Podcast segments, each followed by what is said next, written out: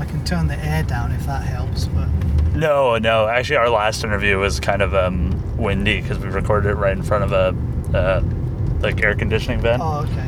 which um, caused some audio quality problems. But uh, it was it was just something of note. Next time is I'll just move away from air conditioning vents Fair enough. because we were like right on it in the convention center.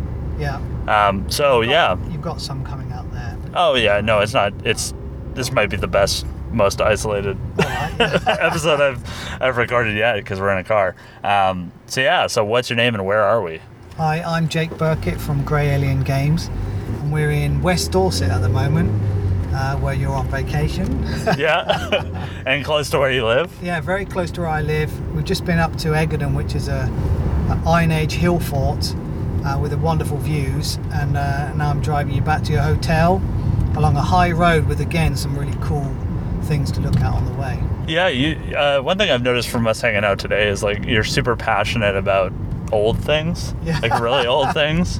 Um, and I'm kind of curious, like how that, like, is that something that's an influence on the games you make? Yeah, big time. Like, so we did Regency Solitaire, which was set in the Georgian period, 1812. And for that, my wife and I, we went to sort of various locations um, and checked out old buildings, went to museums and checked stuff out. And now we're making Shadowhand, our sort of Highwaywoman um, themed uh, card game and RPG game. That's set in 1770, so it's even older.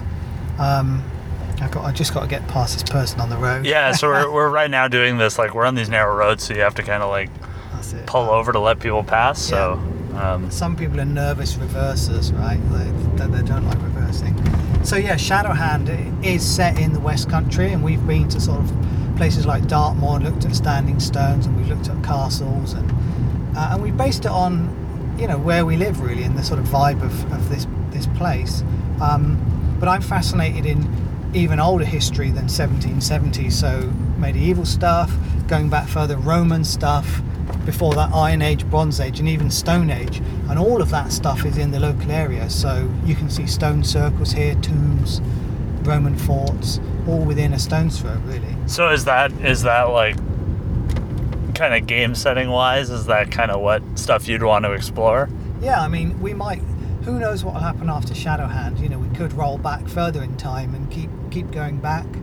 Um, it's just inspirational to me, and I mean, I've always been a big fan of RPGs as well. You know, I mean, I like Darkest Dungeon, obviously. That's pretty good. Uh, um, it, just because I've always been into that sort of historical side of things, and as a kid, I would run around these castles and go home and read Dungeons and Dragons manuals. So, um, yeah, so it's always been a part of my upbringing, and I've tried to put it into my games because I feel living in this location gives us a unique insight to um, the history, um, and if we can bring that to our games, it should hopefully make them stand out, and people get that real vibe of history from playing our games. Yeah, and and and um, because you're kind of like isolated, not completely, but like game developer wise, like who's the closest game developer Huh.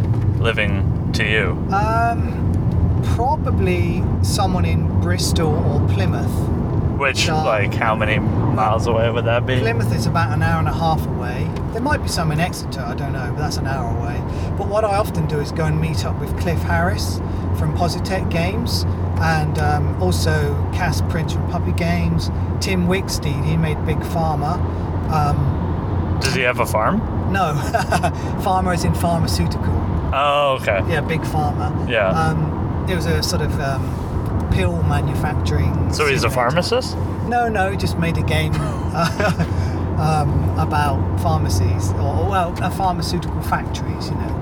Um, so yeah, we often meet up. I say often, every couple of months, maybe we we meet up for lunch in a pub somewhere because it is isolated out here. Like if you're in London, there's a London indie scene every week, a bit like you know. There's a co-working space. Yeah, there's co-working spaces. Or Brighton is full of all these developers. Bristol's quite good, but yeah, I am literally in the middle of nowhere. There's probably not even any computer programmers in my town, or for at least 20 miles or whatever. So. Um, yeah, so you've got to make the effort, and that's why I go to things like Develop and I go to GDC and I hang out at these things. Have you showed at EGX? Um, EGX, Isn't that like the London Yeah. PAX? there's two. There's um, EGX in Birmingham actually. Oh, Yeah, yeah. That's in September though. Oh, okay. That's um, that's a pretty big deal. This that's got the mainstream companies. Then they've got a thing called Rezzed, and now Rezzed is just indie focused, and that's in London. Oh. It, it changes, but that was in London. many? Yeah, that's that sounds cool. I've exhibited at both, and when we did Shirt of Shadowhand, we were like wearing. My wife was dressed as Shadowhand, so a highway woman, and I was dressed as a highwayman. I had the hat on and, and the, the outfit and all that, and we had the fake guns, and it was kind of cool. It made our stand show up pretty well. Do you find like showing because your game's um, somewhat accessible in the sense that it's turn based, Yes, right? yeah. So do you find that that kind of uh, when you show at those shows that you kind of stand out in the sea of Oh, arcadey games. like arcade games or local multiplayer games or stuff like that? Yeah, I guess so. I think mostly we stood out just because we were in cosplay, effectively, and most people were just like blokes in t-shirts, you know.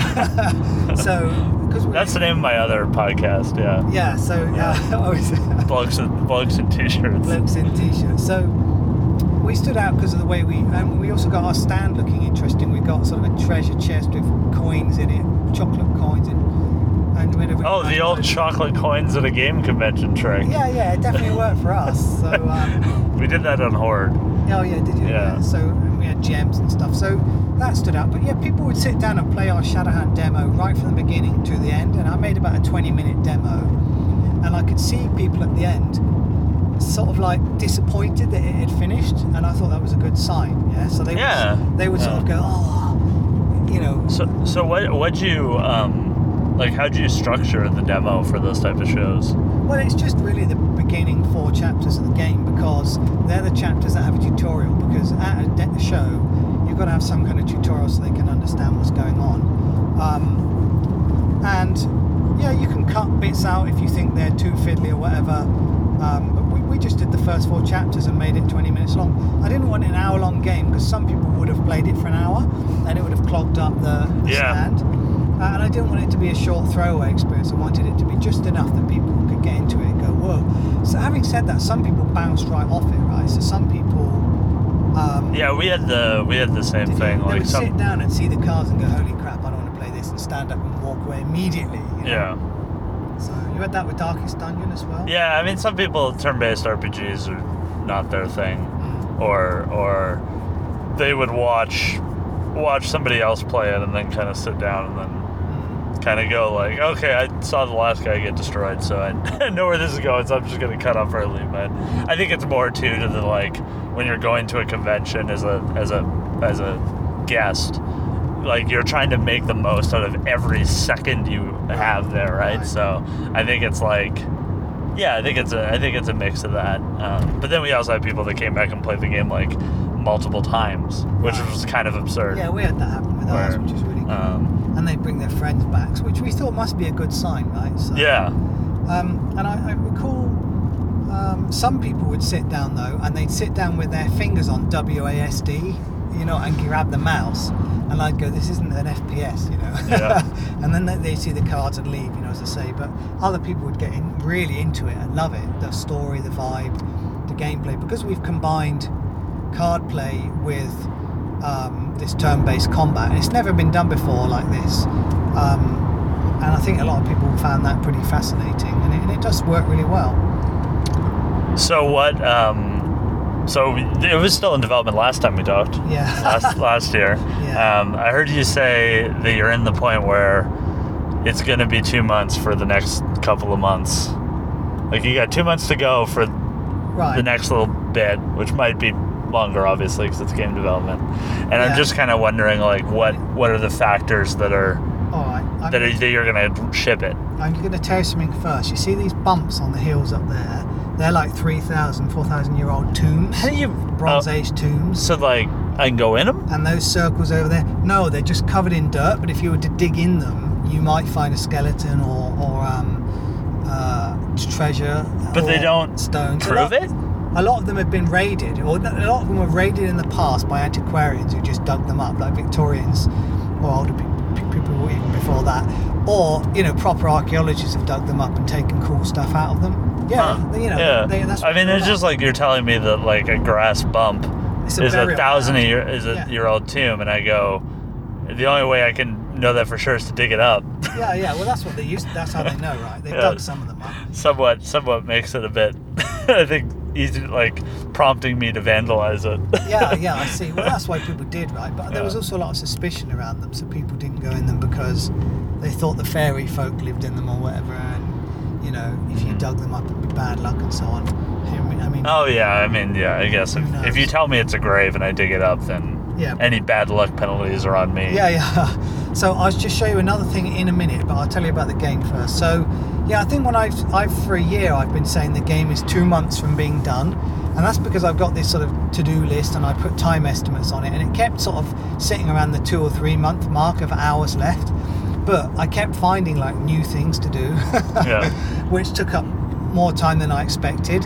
Basically, I had the card game engine already from Regency Solitaire, so that was cool. But adding an RPG, programming an RPG, as you very much know, a turn-based RPG is a hell of a lot of work. There's just so much that can go on with like all the different weapon properties and throwable items and armor and defense and upgrades and blah blah. You know, and It's a lot, takes yeah. ages to code. And then especially if you start test. buffing, Yeah, you start yeah. buffing stats and Yeah, we've got stat buffs with potions and things, so it's just taken a long time to work through that. Plus, it's just me doing the design. Well, I work with my wife; she helps with the design and research, but and also art direction, and I do all the game design detail, all the numbers and all the spreadsheets, and all the programming. So it's not a big team, um, and so as a result, I'm, I'm wearing many hats, and it's quite time consuming. At least we're working with Power Up Audio, who are doing the sound effects. So you know that saved me some time, and a musician who, who's doing that. So oh, just on the right coming up, there's a little grove. I'm going to slow down. It's there in there, look in there, with stones in. There. oh yeah, yeah. So those stones are called the Nine Maidens, and the tale is that there were nine maidens who were dancing on Sunday, which you weren't supposed to do, and they all got turned to stone, something like that. Why what why can't I dance on Sunday? I don't know, religious reasons. Religious Yeah, reasons. Yeah, yeah. You know, you know, shops didn't used to be open on a Sunday, right? So you weren't allowed to work on that day or something. But that's um, that is a Stone Age monument. Huh. it's four thousand years old or something. So it's pretty cool. That's pretty old. Yeah. so, yeah. So the game, I reckon, it is probably two months out now because unless this isn't me saying that again. But if, if it takes any longer, my wife's going to kill me Oh, okay. publisher Cliffski's going to kill me. I might kill myself. So you Yeah. know, I need to sort of like yeah, it's good. I mean, you, you sometimes need those outward pressures to to ship a game. to be fair, they've been there since the beginning, and um, and I've been, you know, I've just been trying to get the thing done. And this is my best work. It's taken two years now. My my previous longest game was a year, and I know that's not long for some indie. And that was. Regency. Yeah, Regency took a year. I've done other games that took a year. Um, so two years is a long time for me. But it's really good. The- The quality, there's a lot in there. I've learned a hell of a lot from making this game, from all these spreadsheets, balancing things. I also do stuff like automated testing that tests the combat layouts. Oh, okay. So you know, I've got this weapon or this armor against this enemy. At how what's the percentage chance of beating them? And then I alter the parameters until I'm happy with the balance for the player, right? So I've got a lot of that, and it would run the fight through like a thousand times and do me a spreadsheet of all the results and all the key values. Yeah, the automated testing is something that definitely wish we did on Dark Dungeon. Yeah, I bet you had Yeah. to do it right. Otherwise, you'd just be. Well, no, no, we didn't. Oh, you like, didn't? like we, like that kind of te- testing is kind of set on, like Tyler can Right. estimate a certain amount of it in spreadsheets. Yeah, fair enough. But we don't actually have like an in-game. We have like an auto battle thing, but that's really just for if you're like, you just want to kill time. Like you're like, I need to test something in like the fifth round. Yeah. You, we have like a way of doing that. Oh, But and it gets you to the yeah. right round. Yeah, I see. you kind of need to start from the ground up. It's also, I think, a little bit easier with a card card game. yeah, well, I mean, Just just because you probably don't go in between, you don't walk in between battles, right? No, that's true. No, they're So, just there. You can go um, to them. But there are stuff like to test a chapter five battle, for example. I have to give them the correct loadout and hit points and everything that you would be at that point in the game before testing it. So that takes a bit of time to set up, if you see what I mean. Um, but the automated testing's been really useful because, for example, I did all the spreadsheet stuff like Tyler, um, but then I found that some of my assumptions were wrong. Okay, so I'd think, oh, this stun must be super powerful, right? Um, I better make it only last one turn. Yeah. Mhm. So then I tested the game out, and it was like stun did virtually nothing. Anyone who had stun, even if their weapon stunned 100% of the time, it wasn't powerful enough. And I realised just due to the nature of the card game, it's because sometimes with that stun, you don't get to hit them. You're still charging your weapons up. It's not a guaranteed hit. So I actually now stun for three turns, which is long, right? You think that was long in Darkest Dungeon, wouldn't you? Yeah, I mean, we only do, I think, one round Yeah. stuns. So I do three now, which is the same that I poison or or bleed for, right? So, Hmm. um, but it makes a big difference because you have to collect cards to charge up your weapon, and sometimes you might take three rounds to charge your weapon up. So that's why the stun lasts that long. But that was an assumption I'd made in a spreadsheet. But when I tested it, I found it out to be different, and that's happened with a few things, and that's pretty interesting to me. Um, that you know, as a game designer, you assume an optimal path of play, but you may be missing something pretty big. Yeah, and until you actually sit down there and actually play it, there's so much stuff that doesn't Yeah, doesn't become noticeable till then. yeah. Either Um, you play it manually, or if you automate it, you get even more results even quicker. But then you better not have a bug in your automated, which Yeah. I've had plenty of as well. And then you're like, this is giving me really strange results. This can't be right, and, and it isn't. You know, there's some kind of silly bug. So, um, you mentioned that you're making this game with your wife. Yeah. Um, what tips? Because it's not something everybody does. No. I can only think of one other couple. Colin and Sarah. Yeah, the Northways. Um, what what what advice would you give, assuming your wife doesn't listen to the podcast? Um, that, that that working with your wife, like what what are some tips for working with loved ones or working with people that you're stuck with, Okay. regardless, All right. Well, my main brothers, Sure. kids. Okay, well, my main tip. Well, we obviously live in the same house, but she has a separate office to me in the house. So what we do is we come together and have meetings about the design we're going through or the feedback we need to give, you know, artists or whatever. And then she goes back to her space and works, and I, I work in mine. So I can play whatever music I want and chomp on food or whatever, and, and it's not going to annoy her, and vice versa, you know. So having your own space, I think is pretty damn important. And we also, uh, I'm I'm in sync with her at the moment, but often like I stay up to 4 a.m. and stuff, and get up at midday, and then she gets up early and deals with the kids on the way to school. So often we're very out of sync, and we had to try and find a time in the middle of the day when we focused on work together. I think maybe this happens in flexi time offices as well. You specify core hours or Yeah, something. I mean we have a bit of that, like working remotely, Yeah. where where there's certain times where things make sense. Yeah. So I think you know the, the separate space is good.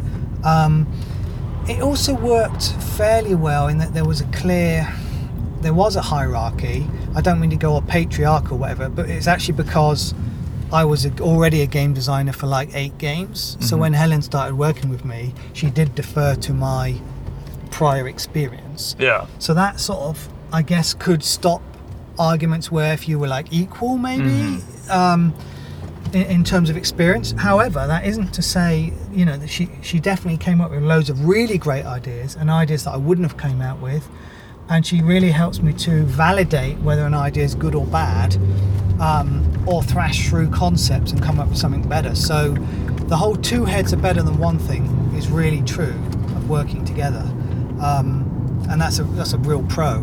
So Yeah. it, yeah, I would say if you're some kind of designer, don't design solo. Run all your ideas past your partner and then thrash them out and get better ideas. And do you um do you kind of set like household like no talks about burn down rate at the dinner table or like anything Oh. like that? Actually, I'm the one who's bad at that, and she she gets cross at me if if we yeah if I try and talk about work too much.